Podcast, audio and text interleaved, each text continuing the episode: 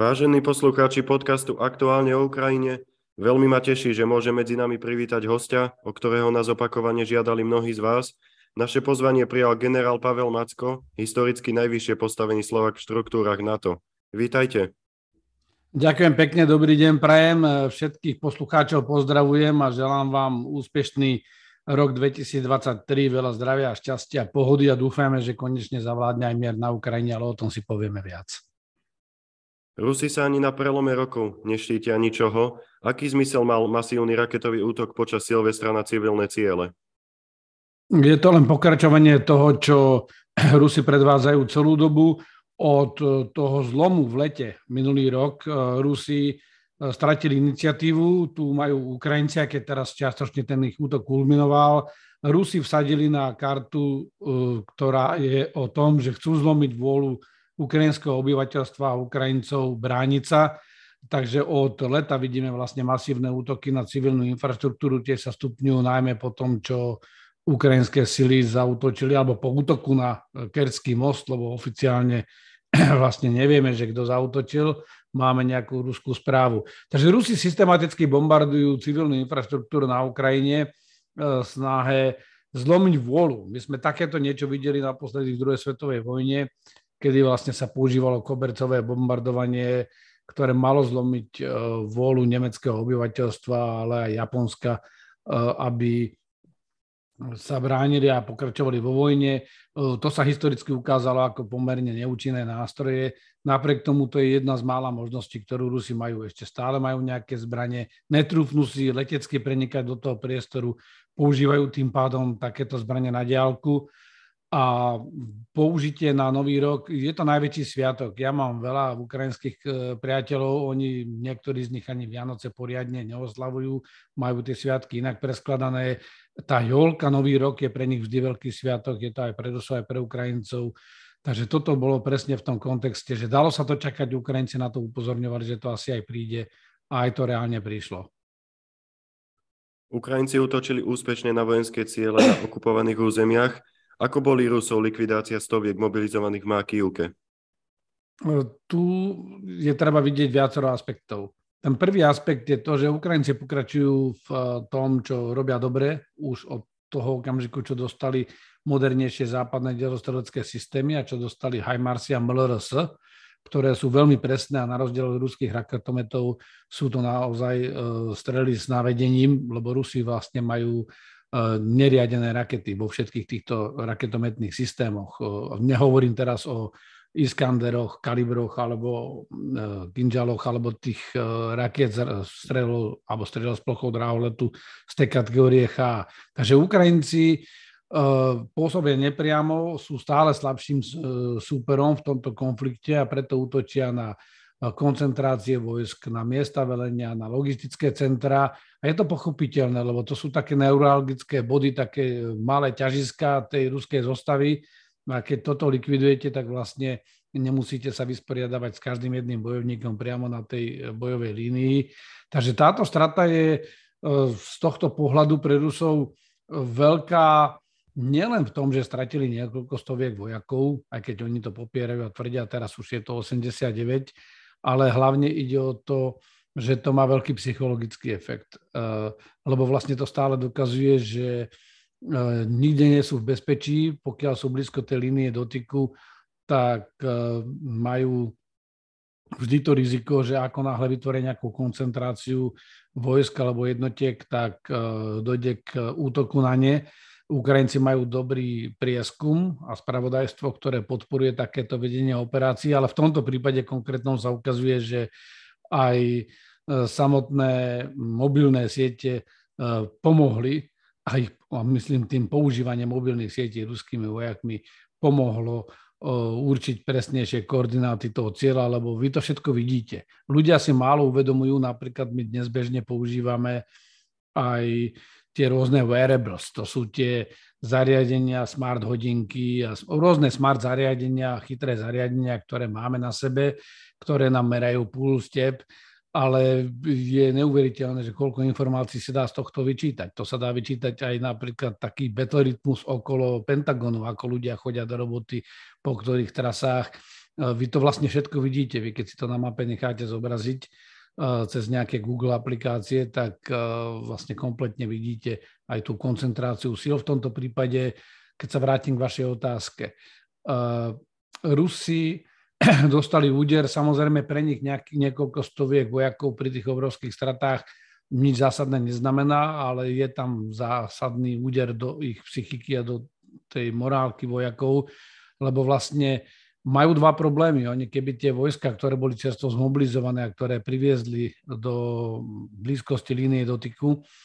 keby ich nechali distribuované, akoby rozptýlené, tak už ich eh, horko ťažko dajú dokopy lebo sú ešte stále v štádiu formovania sa, neboli ešte zasedené do boja, vlastne Ukrajinci ničia tieto vojska. Zatiaľ, čo tí vojaci, ktorí potrebovali vystriedať, či už v tých zákopoch alebo v prvej línii, tak vlastne momentálne budú musieť opäť čakať, až príde nejaká ďalšia jednotka neskôr. To znamená, je to veľmi také deprimujúce pre tie ruské síly a vlastne ukazuje im to stále, že kamkoľvek sa oni pohnú, ako náhle vytvoria nejaké miesto koncentrácie, tak e, to miesto je ohrozené. Na druhej strane my sme videli aj ten efekt od leta, že keď začali Ukrajinci toto používať, tak Rusi odtlačili svoje veliteľstva a stiahli viacej dozadu za, za jednotky, stiahli viacej dozadu aj logistiku a, a palebnú podporu, to znamená delostrelectvo, no ale tým si zase omezíte tie svoje schopnosti, ten boj sa stáva takým statickým, ste príliš odkázaní na to, že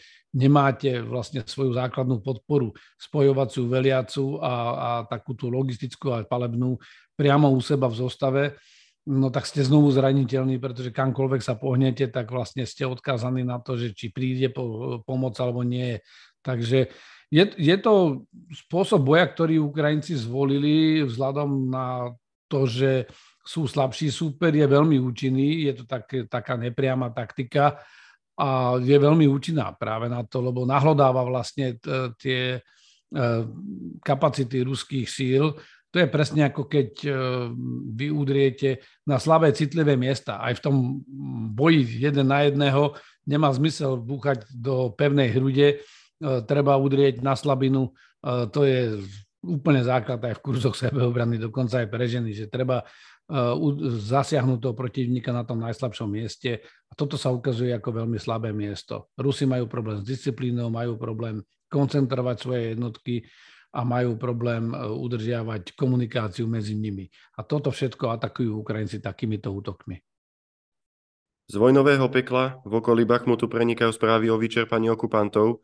Dokonca šéf Wagnerovcov Prigožin sa postažoval na nedostatok munície a nezlomnosť Ukrajincov.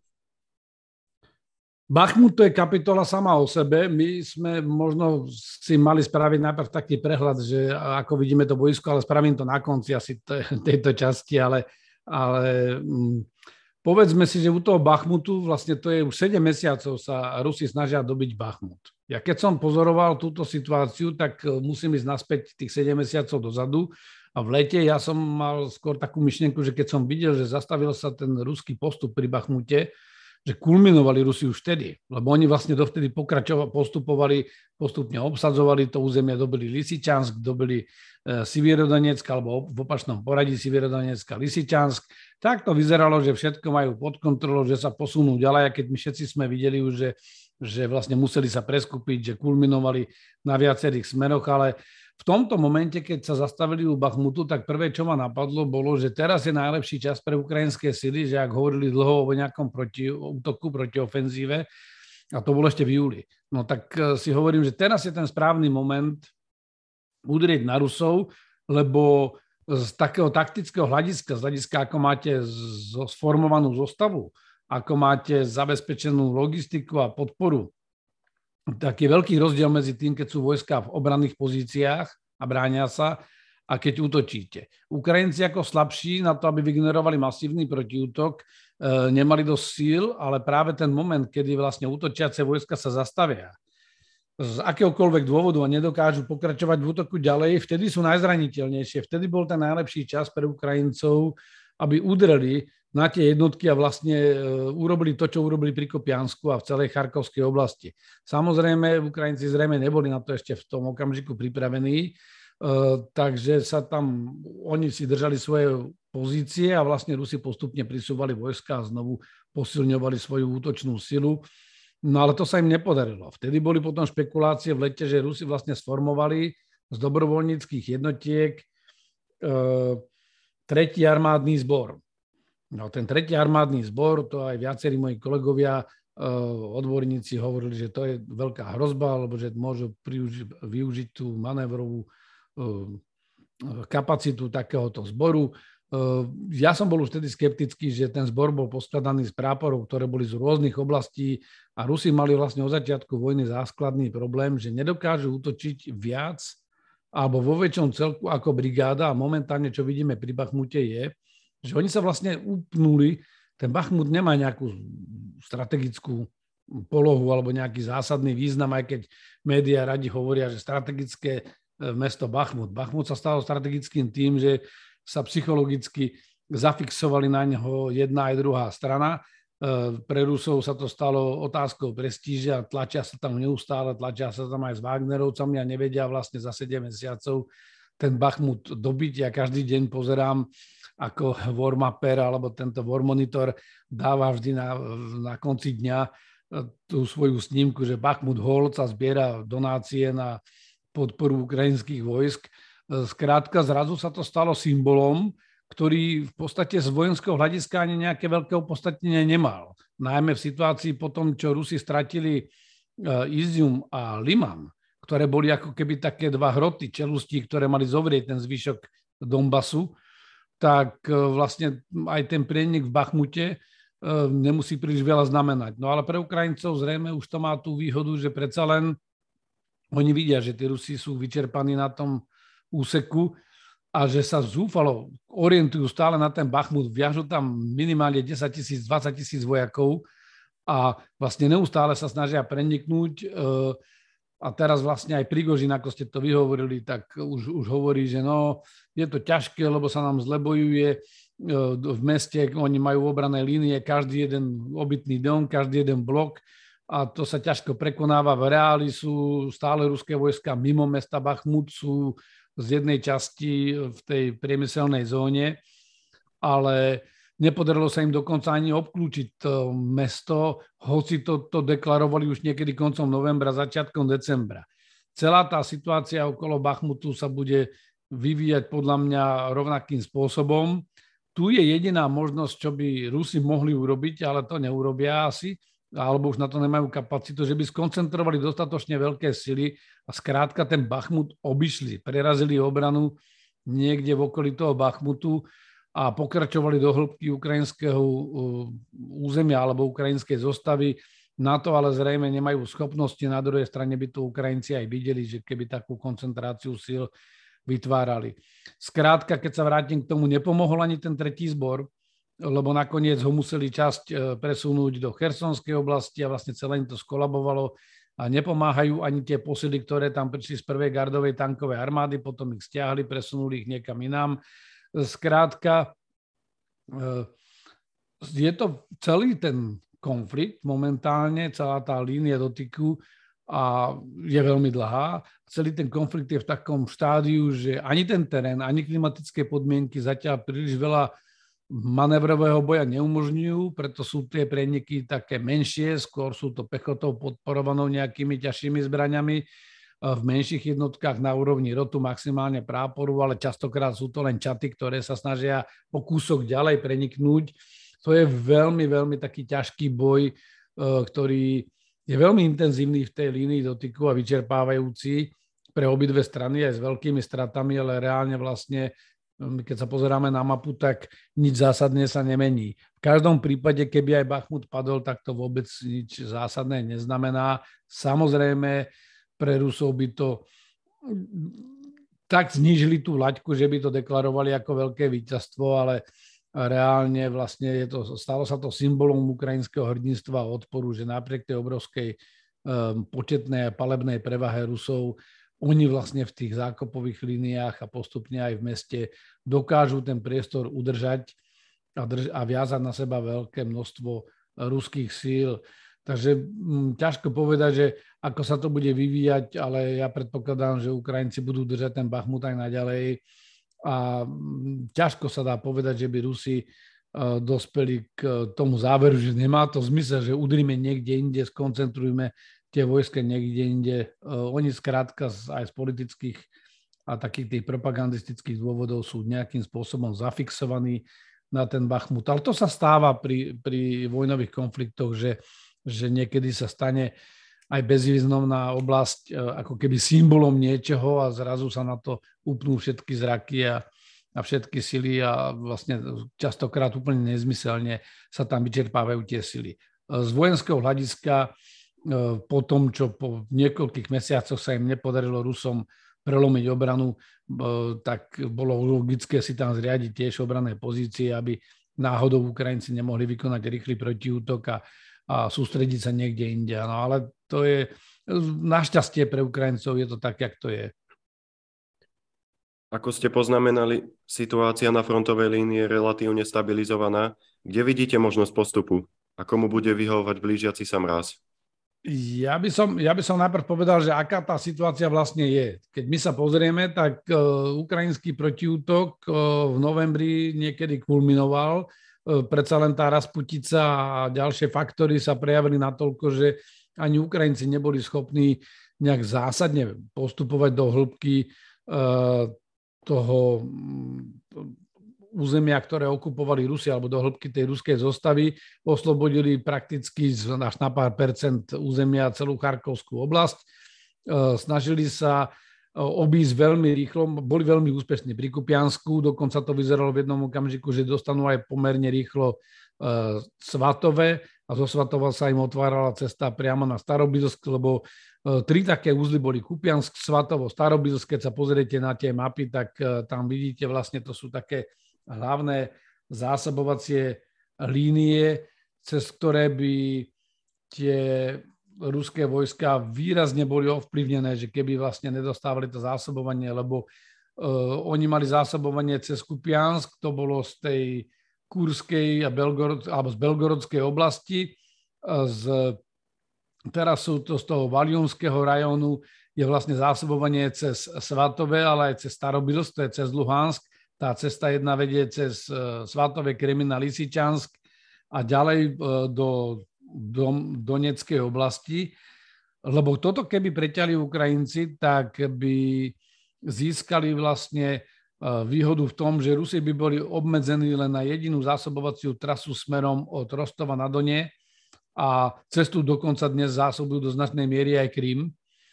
To, tým by sa dostali pod veľmi veľký aj logistický tlak, tá flexibilita ruských síl by sa stratila. No ale ten útok kulminoval, takže Rusi boli nakoniec schopní, lebo Ukrajinci proste museli si skonsolidovať tiež svoju zostavu, ten úspech bol veľký e, v tej operácii, medzi tým sa sústredili na Chersonskú oblasť, no a Rusi si tam zriadili obranu, dnes tá obrana je od Svatové až po, po ruskú štátnu hranicu majú silnú obranú líniu pozdĺž tej cesty P66 medzi Svatové a Kreminou. A tam Ukrajinci síce tlačia, okolo Kreminy sa im snaží e, striedavo prenikať až k tej samotnej, oni to nazývajú diálnica, ale k ceste, e, to je nejaká cesta prvej triedy. A snažia sa narušovať to, to ruské zásobovanie, no ale nedarí sa im ako sústrediť také množstvo síl, ktorými by prelomili tú ruskú obranu. Tá obrana je tam konsolidovaná, Rusi po skúsenostiach s Kupianskom posilnili tú zostavu. E, sú tam, je tam čas jednotiek z tej prvej, zvyšku jednotiek z tej prvej gardovej tankovej armády. Prisúvajú tam nové mobilizované jednotky a naopak tam sa predpokladá, že tu by mohli sa aj Rusi pokúsiť ako keby znovu protiútok a o spätné zatlačenie Ukrajincov smerom ku Kupiansku alebo ohroziť aj tú Charkovskú oblasť, lebo tam vytvárajú Rusi väčšiu koncentráciu síl. E, Ukrajinci naďalej pôsobia na tú Kreminu. Tá Kremina je pre nich veľmi dôležitá, pretože pokiaľ by dostali Kreminu, opäť sa im tam otvára e, smer nielen od Svatové, ale aj od Kreminy na Starobilsk. Starobilsk je veľká dopravná križovatka podľa tých map a tým pádom by mohli prenikať veľmi rýchlo do hĺbky Luhanskej oblasti. Ukrajinci robia tie uh, degradačné operácie v tejto, v tejto časti uh, frontu. vlastne zničia zásobovanie aj hlboko do toho priestoru v tej Luhanskej oblasti a to, čo sa stalo v Makívke, to je len, to je len jeden zo symptómov, že, že áno, že toto je, toto je ten priestor, kde ako náhle sa Ukrajincom podarí prelomiť obranu, tak e, aj oni môžu veľmi rýchlo postupovať za chrbát ruských vojsk, čím by sa výrazne skomplikovala situácia tých ruských vojsk. Na druhej strane Rusi tam majú tiež koncentráciu svojich vojsk a môžu sa pokúsiť urobiť to isté e, proti ukrajinským silám. Ten priestor medzi Limanom, Lisičanskom a dole smerom na Spírne, tam sú veľmi intenzívne boje, ale vyzerá to tak, že aj ten priestor, aj tá koncentrácia síl je taká na jednej a na druhej strane, že nejaký veľký prielom sa tam nedá očakávať. Pri Bachmute, o tom sme hovorili, tam sa snažia e, Rusi preniknúť. E, pre poslucháčov ten Bachmut je významný len z toho dôvodu, že vlastne z Bachmutu vedie tá spojnica zase smerom naspäť na sever pre, e, a to je smerom na Kramatorsk a Slaviansk.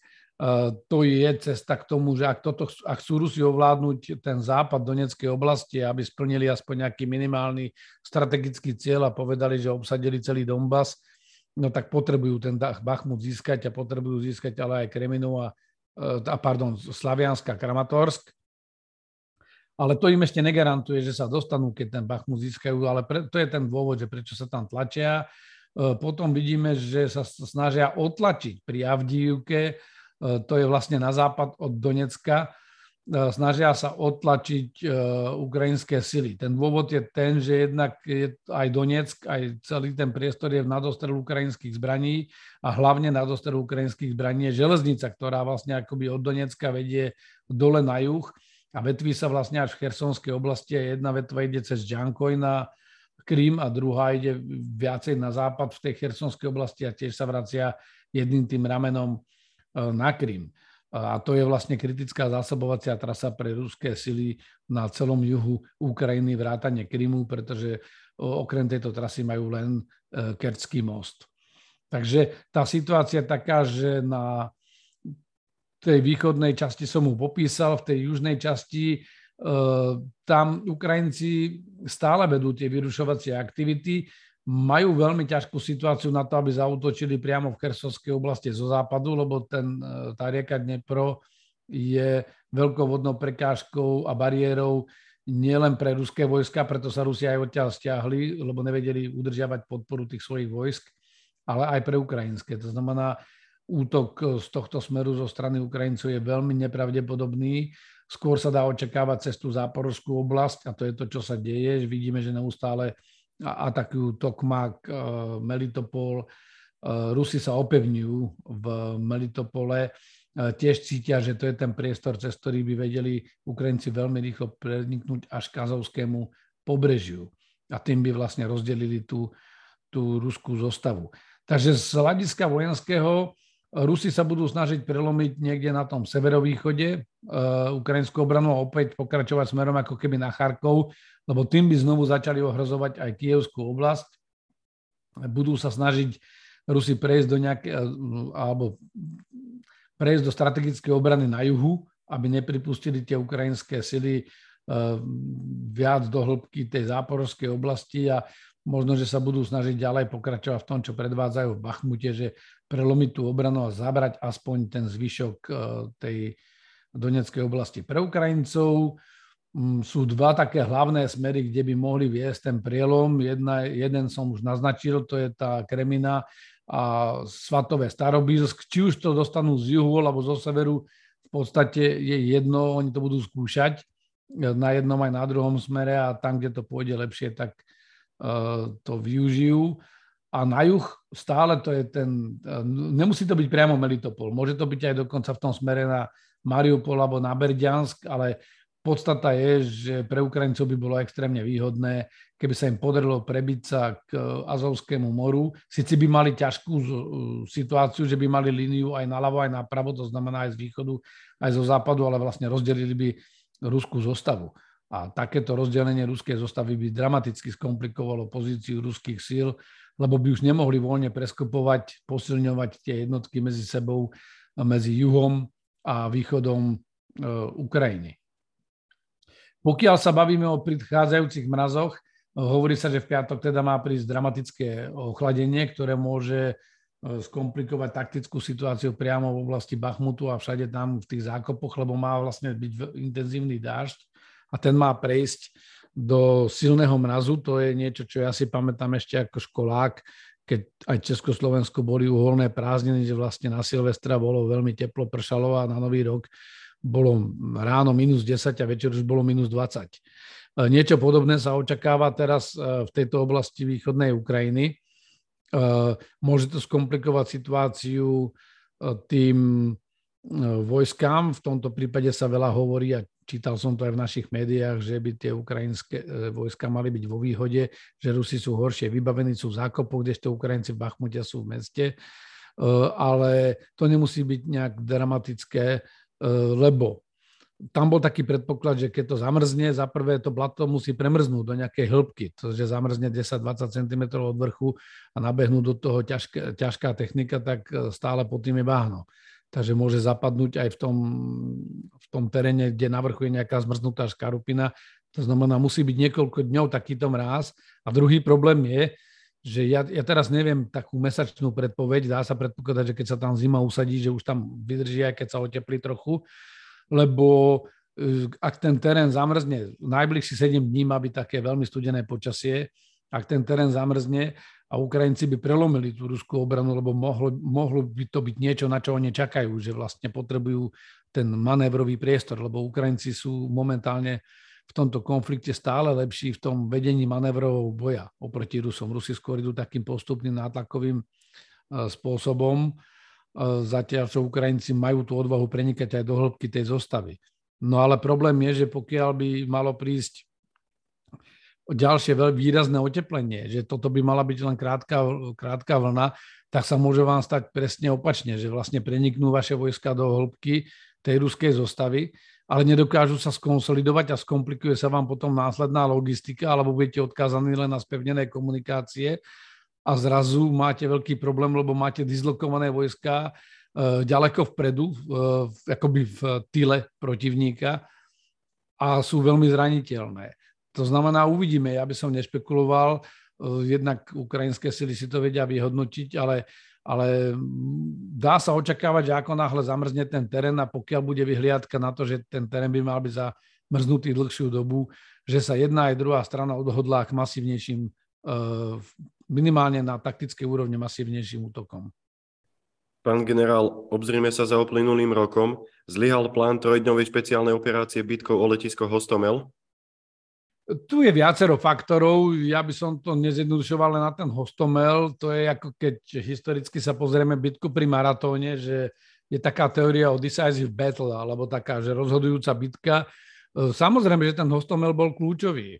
Ja keď si spomeniem, eh, ja poviem potom aj, pod, ako vidím ja tie etapy v tej vojne, ale keď si spomeniem ten úplný začiatok, ja som videl veľmi rýchly postup ruských vojsk smerom na Kiev a smerom na ďalších úsekoch, že smerom do hĺbky toho ukrajinského územia. Na druhej strane som nevidel to, čo by som čakal, že, že obídu Charkov a že proste pôjdu priamo rýchlo a smerom na Dnipro a to zo severovýchodu a z, juho, z juhozápadu a že vlastne rozčesnú tú Ukrajinu ako keby na dve polky, lebo tým by vlastne ukrajinským silám znemožnili zásobovanie.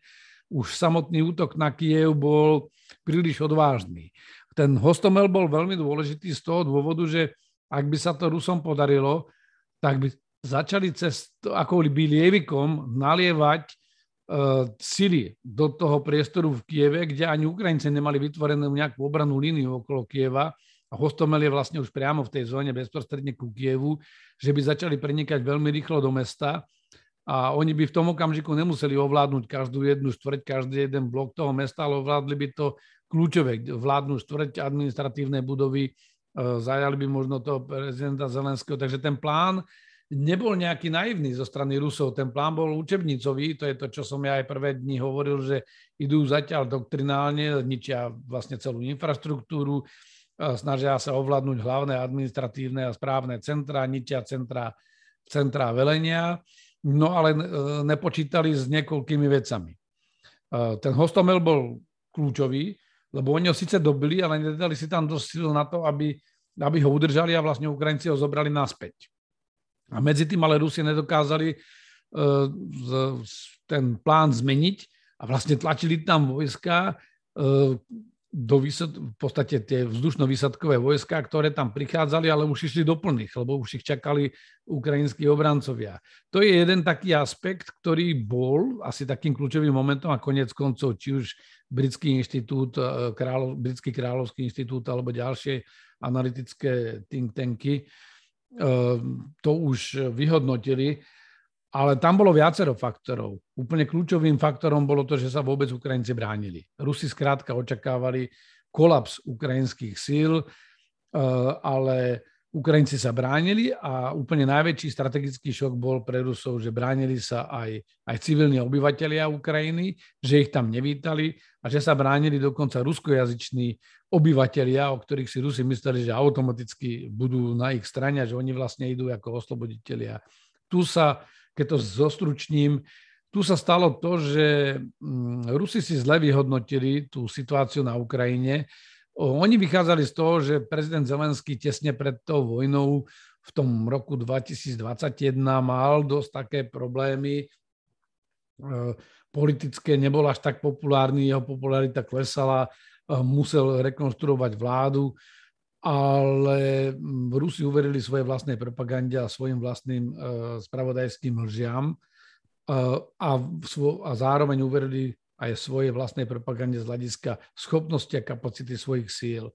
Oni začali na 2000 kilometrovom úseku, z troch strán vlastne napadli Ukrajinu, zhruba s 200 tisícami vojakov, reálne to bolo nejakých 125 práporových taktických skupín to je pri tom, aj keby Ukrajinci kladli len partizánsky v úvodzovkách odpor, to je nemožné, aby takú krajinu obsadili s takýmito silami. E, počítali skrátka s tým, že ukrajinský režim naozaj do tých troch dní skolabuje, že do 10 dní obsadia Ukrajinu, porazia nejaké zvyšky odporu, nejakých pár jednotiek a vlastne tú krajinu ovládnu a veľmi rýchlo tým pádom aj ten svet si na to zvykne, že už teda Ukrajina neexistuje, že je ruská toto sa nestalo, no a vlastne od toho okamžiku vidíme komplexný, komplexný vývoj tej vojny, kde vlastne strategicky Rusi už tú vojnu prehrali, lebo vlastne Západ sa zjednotil, začal podporovať Ukrajinu. Tá podpora bola minimálna do 24. februára. Rusi si to nevyhodnotili, lebo oni v tom okamžiku, keď e, sa preskupili, oni videli, že už na Kiev nemajú sily, lebo ja len tak pre pre ilustráciu. Na to, aby ste obklúčili a nepredišne uzavreli Kiev, nie aby ste ho dobili, potrebujete minimálne 70 tisíc vojakov, keď sa pozriete na mapu, na cesty, na kryžovatky, prístupové trasy. No ale Rusi mali 200 tisíc vojakov na celý ten front. To znamená, to bola nereálna úloha. E, všetci boli vyplašení z toho obrovského v úvodzovkách konvoja, no ale to bol tak konvoj na začiatku možno troch brigád, možno divízia plus celý ten konvoj. To nie je sila, ktorá dokáže dobiť e, Kiev. Napriek tomu, že na slovenské pomery je to niečo veľké, ale, ale z hľadiska vojenstva a keď sa pozriem na mapu Ukrajiny, je to, je to zanedbateľná sila, ktorá mohla zohrať nejakú úlohu, ale, ale nebolo to nič také, čo by e, hrozilo, hrozilo tým, že Ukrajina padne. Ja som vtedy zdôrazňoval v tej prvej fáze, keď to vyzeralo, sám som bol prekvapený, že prečo nemajú vybudované tie obrané línie e, smerom ku Kievu, tak ja som vtedy sám zdôrazňoval, že je to dosť také trestuhodné. Bol som nahnevaný vnútorne, lebo si hovorím, však kurník toto vedeli, že, že vlastne toto môže prísť. Mohli si aspoň niečo predpripraviť, no ale zrejme to nebolo možné. Predsa len ten e, úsek e, frontu bol veľmi veľký a oni nevedeli, kde presne Rusi udrú, kde pôjde tá hlavná úderná sila. No a tak museli rozložiť svoje sily Ukrajinci. No ale za, zareagovali veľmi dobre. Ja som vtedy hovoril, že keby aj Kiev padol, že pokiaľ tá krajina bude odhodlaná, bude sa brániť a že teda uh, tí Rusi um, to nemajú šancu to celé obsadiť a nie, že obsadiť, ale dôležité je to udržať. Lebo jedna vec je obsadiť, ale druhá vec je potom to bezpečnostnými silami aj udržať, pokiaľ e, krajina bude klásť odpor. Takže tam boli hneď v tej prvej fáze, ktorú by som dal až do 18 do 18. apríla, ja potom vysvetlím prečo, tak pôvodne to malo byť tých 10 dní, ale nakoniec sa to natiahlo až do 18. apríla. Bola prvá fáza vojny, kedy Rusi verili, že obsadia rýchlou operáciou celú krajinu. No ale stalo sa niekoľko vecí. Poprvé, Ukrajinci sa bránili, úplne zásadná vec. Po druhé, ukrajinské obyvateľstvo sa zomklo a bránilo sa a to sme videli, že hneď prvé dni začali vyrábať molotové koktejly po celej Ukrajine, posielať ich na východ Ukrajiny. Ľudia z panelákov vyhadzovali na e, ruské obrnené transportéry zápalné flaše. To bolo niečo, čo absolútne Rusi nečakali. E, ten Hostomel to bola taktická epizóda, ktorá bola veľmi významná, lebo vlastne Rusi tým pádom nemohli vykonať vzdušno-výsadkovú, masívnu vzdušno-výsadkovú operáciu na obsadenie Kieva. Do toho prišlo to, že vlastne v tých prvých dvoch, troch dňoch Rusom sa nepodarilo získať vzdušnú nadvládu nad Ukrajinou, nepodarilo sa im zničiť a umlčať ukrajinské letectvo a ukrajinskú protivzdušnú obranu. Ona bola dosť robustná ešte z tých e, sovietských časov, ale hlavne uh, Ukrajinci začali ako keby rozprestierať alebo distribuovať tieto jednotky, vyťahovať ich priamo zo, z kasární ešte pár dní pred uh, začiatkom konfliktu, že aj keď nemali zriadené priamo obrané pozície, tak čo sa spravili? Prvé bolo, že premiestnili lietadlá na menšie letiská, uh, vyťahli veľkú časť protivzdušnej obrany uh, do pola, vyťahli veľkú časť zásob z veľkých muničných skladov do takých menších muničných skladov v krajine. Niečo stihli, niečo nestihli, to znamená utrpeli nejaké počiatočné straty, no ale Rusi nezriadili vzdušnú nadvládu a začali mať veľmi vysoké straty a tým pádom stratili prvý predpoklad pre vykonanie takéto rýchlej, dynamickej, modernej operácie, že nemali plnohodnotnú vzdušnú podporu, e, neodvážili sa prenikať do hĺbky ukrajinské územia, alebo im zostrelovali príliš veľa lietadiel. No a vlastne to zostalo dodnes. Ukrajinské letectvo žije ešte aj, aj dnes, čo je úplne mm, ako absolútne neočakávaný faktor. To nikto nečakal ani z tých najskeptickejších, uh, alebo tá, podľa toho, z ktorého pohľadu sa na to pozeráme, aj z tých najoptimistickejších uh, analytikov, že ukrajinské vzdušné sily vydržia 10 mesiacov a protivzdušná obrana samozrejme tá teraz dostáva výraznú podporu zo zahraničia, no ale to je niečo, s čím Rusi museli počítať, ale nepočítali. Tá prvá fáza sa natiahla na miesto 10 dní na, až do toho 18.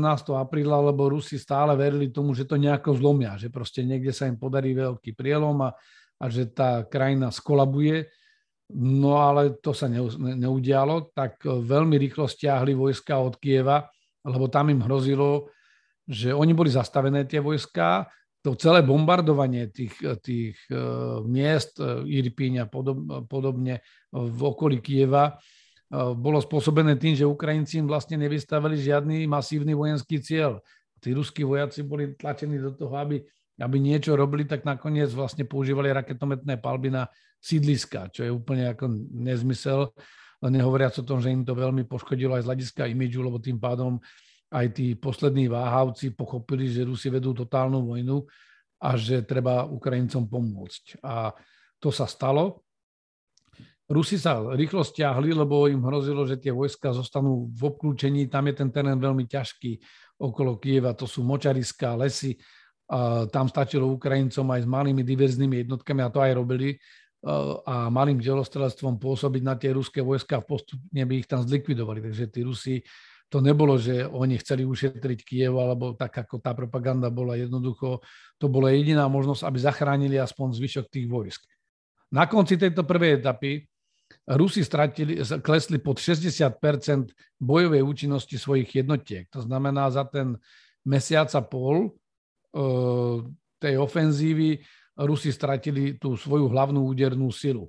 E, stratili viac ako 60 e, práporových skupín, časť potom preskladali veľmi rýchlo, aj to, čo stiahli od Kieva a naskladali z toho nové jednotky, ale neboli víc zocvičené dohromady.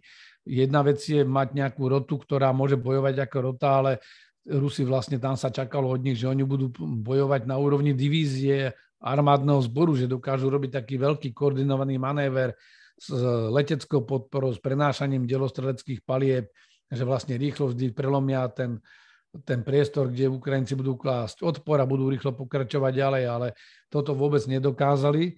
No a 18. apríla začala bitka o Donbass. Opäť sa čakalo, že príde teda veľký manévrový boj, lebo tam ten terén bol iný.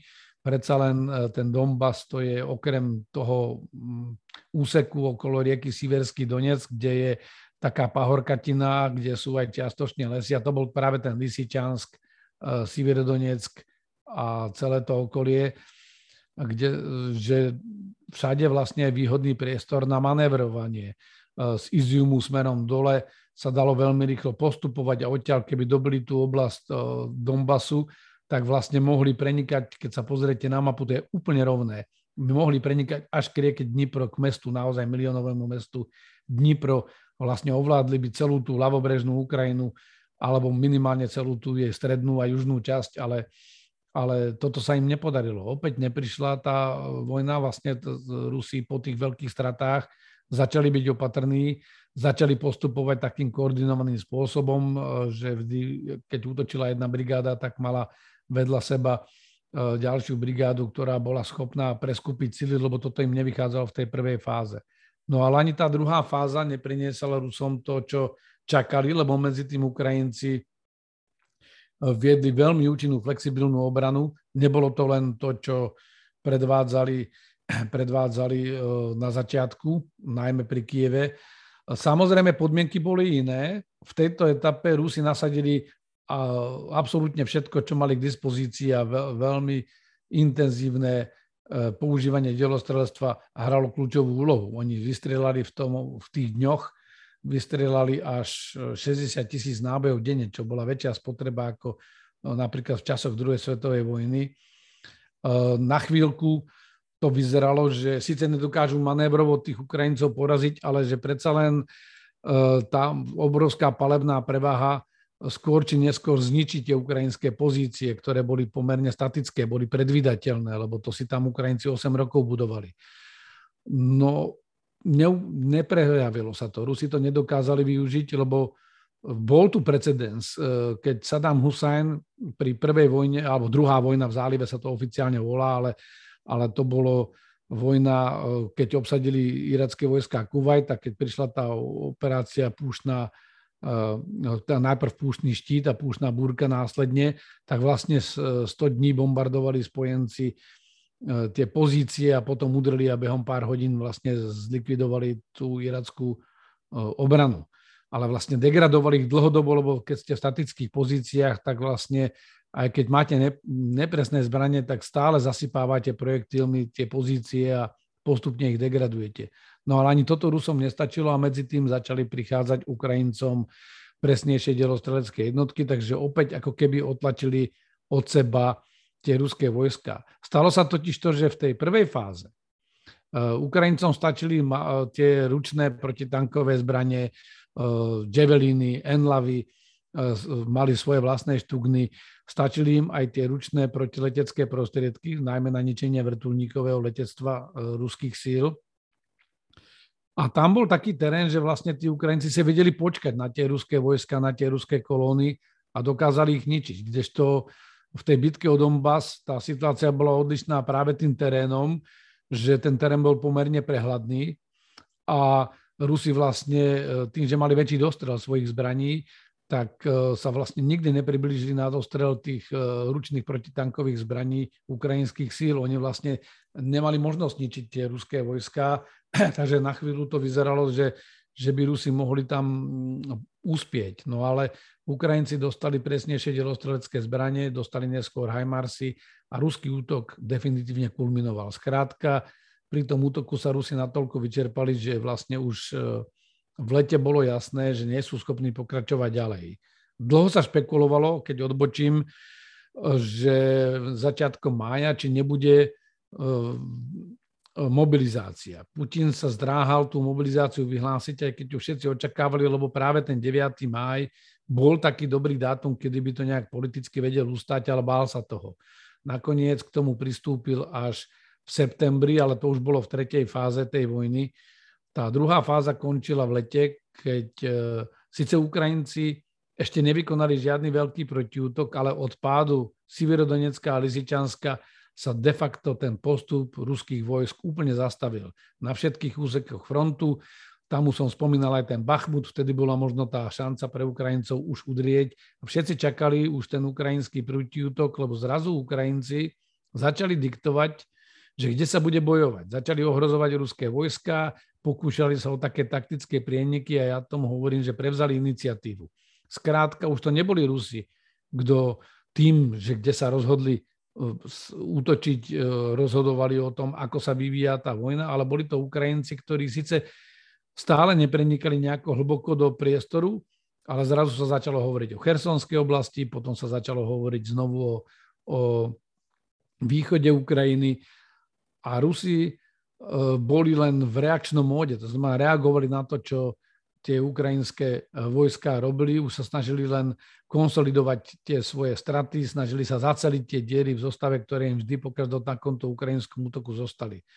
No a potom prišlo to, čo už bolo známe, tá tretia fáza, kedy naozaj sa dostavila ruská, pardon, ukrajinská protiofenzíva a prišla e, pre niektorých prekvapujúco, ale ja som v niektorých svojich komentároch už v júli hovoril, že keď sa všetci koncentrujú na ten Kherson, Eh, Kherson, hlavne západná časť Chersonu za riekou Dnipro je veľmi ťažká oblasť. Tam sú kanály, proste ten terén je, je dobre brániteľný pre Rusov, eh, takže tam sa skôr dalo očakávať taká tá formovacia operácia, alebo shaping operation po anglicky, že kde by, kde by tí Ukrajinci vlastne eh, tými presnými zbraniami postupne oslabovali tie ruské sily. Oni to aj robili, vlastne zničili im ten most cez rieku Dnipro priamo do mesta Kherson potom začali napadať aj v Novo, na tej Novokachovskej priehrade a dostali sa ruské vojska de facto do izolácie na, druhej, na druhom brehu rieky Dnipro. A vtedy sa čakalo, všetci čakali, že, že, že ich Ukrajinci dorazia, ale nie, oni vlastne to využili a že sa Rusi koncentrovali a presúvali sily dokonca aj z Iziumu. Sa odsunulo čas síl do Chersonskej oblasti, no tak udreli na tom severovýchode a ten priebeh sme videli veľmi rýchlo. A rýchly manév, moderným manévrovým bojom e, vlastne obsadili nielen Kupiansk, ale celú tú Charkovskú oblasť, prenikali do hĺbky, len tam sa potom ten postup zastavil. Medzi tým pokračovala tá tretia fáza tým, že, že nakoniec obsadili e, Ukrajinci aj Chersonskú oblasť, minimálne tú západnú časť teda. O tej sa bavíme. No ale to bol moment, kedy Rusi videli, že naozaj tá ukrajinská protiofenzíva prichádza a je účinná. Preto aj 21. septembra nakoniec Putin vyhlásil mobilizáciu. Následne sa pokúsil zúfalo spraviť e, anexiu 29. septembra bolo to referendum, známe, ak si dobre pamätám. A anektovali tie územia, no a presne sa stalo to, že aby mohli povolať aj tých e, ľudí priamo z tých oblastí a prinútiť ich, aby bojovali vlastne voči svojim susedom No nič z tohoto e, Rusom nejak zásadne nepomohlo. Jediné, čo teraz vidíme, že predsa len ten ukrajinský protiútok prišiel už až na konci tej hlavnej bojovej sezóny a klimatické podmienky začali hrať efekt.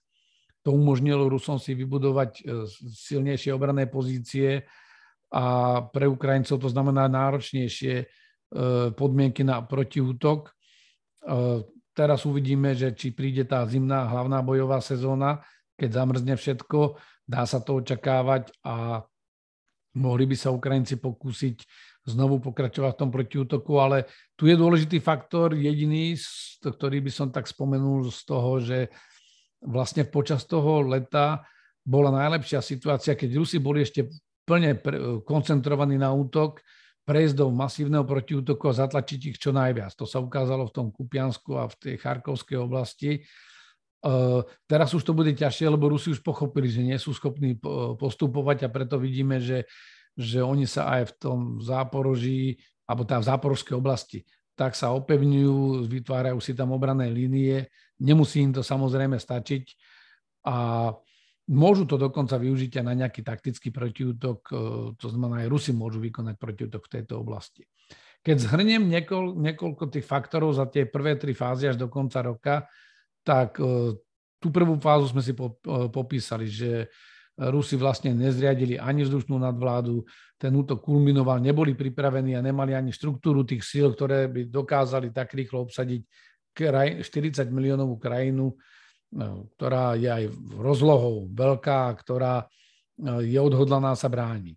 Druhým faktorom bolo, že naozaj Ukrajina sa bráni, to je celonárodná obrana, je to veľmi konsolidovaná, konsolidovaná e, krajina, mm, e, kladú proste ozbrojený odpor a na to by Rusi potrebovali nie 200 tisíc, 300 tisíc, ale ani milión vojakov možno by im nestačilo, e, nehovoriac o tom, že teraz majú čoraz menej vycvičených vojakov. Skrátka, to je veľmi ťažké dobiť takúto krajinu, ktorá ktorá sa naozaj bráni, kde sa bráni e, v podstate skoro každý obyvateľ. Tá krajina je veľmi životoschopná v tom, že boli schopní Ukrajinci opravovať tie trate železničné, keď na začiatku začala prichádzať tá západná pomoc a Rusi to bombardovali. E, opravujú teraz rýchlo tú energetickú infraštruktúru. Skrátka, krajina je zmobilizovaná, je vo vojnovom stave, kdežto Rusi vedú v úvodzovkách takú fešáckú vojnu v cudzej krajine. Bez motivácie, bez dostatočnej podpory a bez vnímania toho obyvateľstva, že naozaj je to už zlé pre to Rusko. Je, to je jeden z kľúčových takých psychologických faktorov, že Rusi nedokážu mobilizovať tie sily a prostriedky a, a myslím tým mobilizovať aj v tom mentálnom zmysle, že, že skrátka tá krajina tou vojnou nežije, ona žije tou propagandou, ktorú je servírujú, ale vlastne pre nich to je vojna v cudzej krajine, kdežto pre Ukrajincov je to vojna za, vlast, za svoju vlastnú vlast. Oni im tam zomierajú ich vlastní ľudia, ničia im tam ich vlastné domy, školy e, a nemajú kam odísť. Takže to je, to je veľmi dôležitý faktor. No a ďalšie tie faktory boli to, že toto je prvá vojna, ktorá je naozaj v tejto digitálnej ére a je plne, plne uh, v takom dátovom profile. To je akože mm, vojna, ktorá je závislá na dátach a tu sa ukázalo, že napriek všetkým predpokladom, ktoré sme čakali, že Rusi povedú tú kybernetickú vojnu a neviem čo všetko, aj sa o to pokúšali, ale Ukrajinci sú v tomto vitálnejší, sú lepší, majú ďaleko kvalifikovanejších vojakov, sú ďaleko flexibilnejší, vedia aj s tým málo čo majú a s, tým, s tými málo prostriedkami, čo majú, vedia ich účinnejšie využívať, to znamená aj s menším množstvom munície, s menším množstvom prostriedkov, vedia lepšie stanovovať ciele a vedia si tie ciele správne vyberať. Veď sú veľmi flexibilní, ja nejdem teraz do detajlov, lebo oni si vyvinuli množstvo aplikácií, ktoré im umožňujú vlastne aj, aj lepší ten targeting, lepšie používanie, E, týchto prostriedkov, ktoré oni majú k dispozícii, nehovoriac o tom, že majú veľmi presné delostrelecké a, a raketometné systémy, e, kde sa prejavuje tá technologická prevaha týchto západných zbraní oproti, oproti tým ruským. No a samozrejme, tých faktorov je tam, je tam potom viacero, je to väčšia flexibilita ukrajinských veliteľov. Ukrajinskí veliteľia sú schopní preberať na seba zodpovednosť, sú flexibilnejší, E, tí Rusky sú stále rigidní, je to kultúra institucionálna, ktorá sa veľmi ťažko bude Rusom meniť a už majú veľké straty a aj tá mobilizácia zase prinesie len to isté e, víno e, v novej flaši a ešte rozriedené, pretože to sú vojaci, ktorí budú mať menej skúseností. Takže momentálne to vyzerá tak, že pokúsia sa jedna aj druhá strana o nejakú zmenu situácie, o nejaký prielom ale tá situácia je stále ešte v prospech Ukrajiny a bude pre Rusov veľmi ťažké zmeniť ten priebeh vojny. Oni veria v to, že nás všetkých aj Ukrajincov vyčerpajú. Preto tie útoky na Nový rok, preto tie útoky na infraštruktúru budú pokračovať. Budú sa snažiť to, tých Ukrajincov znechutiť, zlomiť, donútiť ich e, rokovať za nejakých nevýhodných podmienok. Naopak Ukrajinci sa budú snažiť Eh, vykonať opäť nejaké zásadné operácie proti útoky, ktoré by donútili Rusov k poznaniu, že nemajú šancu tú vojnu vyhrať a že je čas rokovať a hľadať cestu, ako vycúvať z Ukrajiny bez ďalších zbytočných strát. Ale to je už veštenie z kryštálovej gule. Môžeme sa v tomto roku dočkať konca vojny a víťazstva Ukrajiny? Dobrá otázka. Záleží to na viacerých faktoroch. Ja som schválne nechal takú pauzu na to, že, že je niekoľko faktorov, ktoré budú dôležité pre pokračovanie e, a možný výsledok tohto konfliktu. E, je to vyčerpávajúci konflikt, ten ukrajinský útok dočasne tiež kulminoval ale so zmenou klimatických podmienok sa to môže zmeniť. Uh, Ukrajinci, pokiaľ nespravia nejakú veľkú chybu, tak uh, vedia udržať tie pozície, ktoré majú a vedia prekvapiť Rusov na niektorých úsekoch a pokiaľ budú pritom úspešní, tak môžu dostať ruské sily do situácie, že ruské vedenie bude musieť uvažovať, ako ďalej s touto vojnou. Na druhej strane my máme signály, že to ruské politické vedenie je odhodlané pokračovať v tej vojne. Oni stále veria tomu, e, to je v duchu toho ich takého až niekedy e, parafrázovaného pejoratívne hesla, že nás noga. Oni proste, pre nich nejaké straty ďalších 70 tisíc vojakov, o ktorých sa hovorí 100 tisíc, nie, že by to nehralo úlohu, ale pre nich to nie je ten rozhodujúci faktor, na základe ktorého oni budú rozhodovať o pokračovaní vo vojne. Oni skrátka musia utrpieť takú porážku, aby pochopili, že, že to bude len horšie pre nich a že je treba naozaj priznať svoj omyl, priznať svoju chybu a, a stiahnuť sa z Ukrajiny. E, v opačnom prípade nám hrozí zmrznutý konflikt a e, Rusi budú stále mať tú možnosť vyrušovať e, ten život na Ukrajine. To znamená, budú nejakým spôsobom držať to, čo budú mať okupované, prejdú do strategickej obrany, vybudujú si tam silné obrané pozície, nebudú sa snažiť prenikať ďalej, ale budú aj naďalej ničiť vo vnútrozemí infraštruktúru. A to dokážu, aj keď im dojdú tie ich stredy s plochou dráhou leto, alebo či ich nebudú mať toľko, to stále dokážu tými rôznymi dronmi. Skrátka, pokiaľ nedojde ku zavretiu nejakej mierovej dohody a, a uznaniu, že Rusi teda prehrali v tom konflikte a odídu, tak budú stále škodiť tej Ukrajine a tá Ukrajina bude mať problém sa mm, začať mierovo rekonštruovať, lebo to sa nedá rekonštruovať a budovať niečo, keď každú chvíľu mám hrozí, že tam príde nejaká raketa alebo nejaký dron a opäť niečo vybuchne. Takže je viacero faktorov, ktoré rozhodnú o tom, že či uvidíme koniec vojny v tomto roku. Ten prvý faktor je schopnosť jednej aj druhej strany pokračovať v intenzívnom vojnovom úsilí.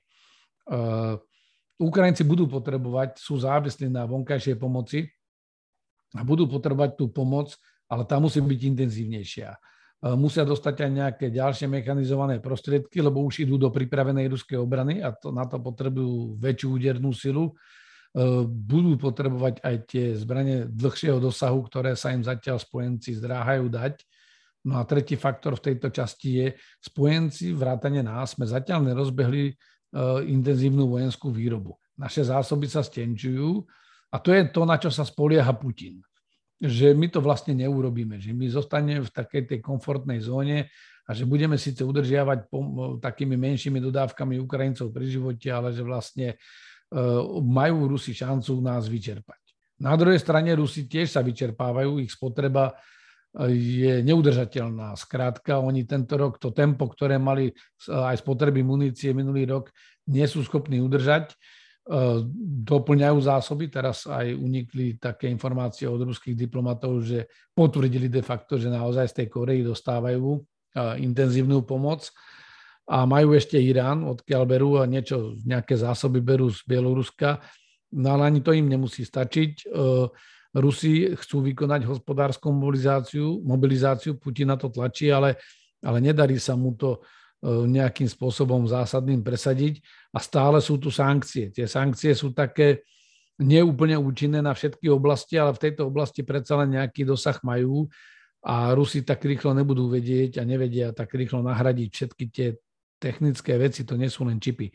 Uh, inými alternatívnymi dodávkami. Ale samozrejme v priebehu, ak by sa tá vojna preklopila do ďalších rokov, tak to dokážu, lebo, lebo oni stále generujú nejaké príjmy a dokážu e, časom nahradiť tie súčiastky z iných zdrojov, z iných krajín, z iných regiónov, e, ale musia si to vyskúšať, to všetko trvá čas. Takže pre pokračovanie alebo ukončenie tohto konfliktu bude dôležité, aby Ukrajinci čo najrychlejšie Rusov dostali do situácie, že tí Rusi budú vystavení pre, e, ťažkej voľbe. Že buď totálna prehra, alebo možno, že ešte aj pokračovanie potom problémov doma, alebo sa stiahnu. V opačnom prípade hrozí dlhý, dlhý, ťahlý konflikt, ktorý sa preklopí aj do ďalšieho, do ďalšieho roku. A tam je problém, že Ukrajina ekonomicky nie je schopná zabezpečiť svoj chod. To znamená, ona je závislá nielen na dodávkach zbraní, ale aj na, na mohutnej humanitárnej, finančnej a materiálnej pomoci v tých civilných oblastiach, aby vôbec udržala chod krajiny. V opačnom prípade nám hrozí kolaps Ukrajiny a tým pádom sa ďalšie milióny Ukrajincov e, posunú z tej krajiny preč. Takže je to, je to zložitá situácia a veľa bude závisieť od toho, že či, či jedna alebo druhá strana uh, vydrží dlhšie. A či tá jedna strana... Ukrajinci sa nevzdajú. To je úplne jasné.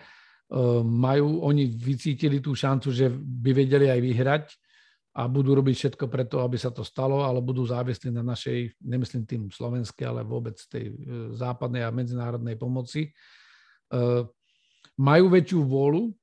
V neprospech Rusov hrá e, tá absencia vôle, e, nízka disciplína, nahnaní vojaci, nanútení vojaci. E, to nie je recept. Rusi síce môžu zasadiť nejaké ďalšie vojska, ktoré teraz niekde cvičia na Sibírii alebo kde, ale tie vojska, ak to nedokázali tie elitné vojska, tak je veľmi malá šanca, že sa to podarí tým uh, už ako keby vojskám druhej kategórie, ktoré oni nasadia, aj keď Ukrajinci tiež mali veľké straty. Predsa len aj Ukrajinci skorej mobilizovali.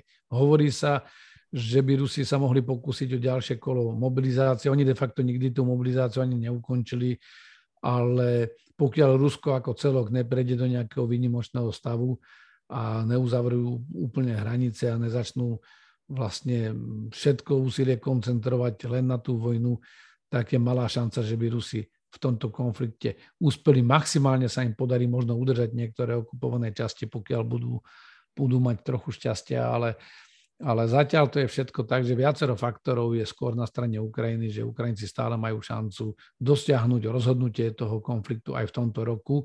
Za predpokladu, že Rusi uznajú uznajú, že nemajú silu na to udržať to a pokračovať v tom konflikte.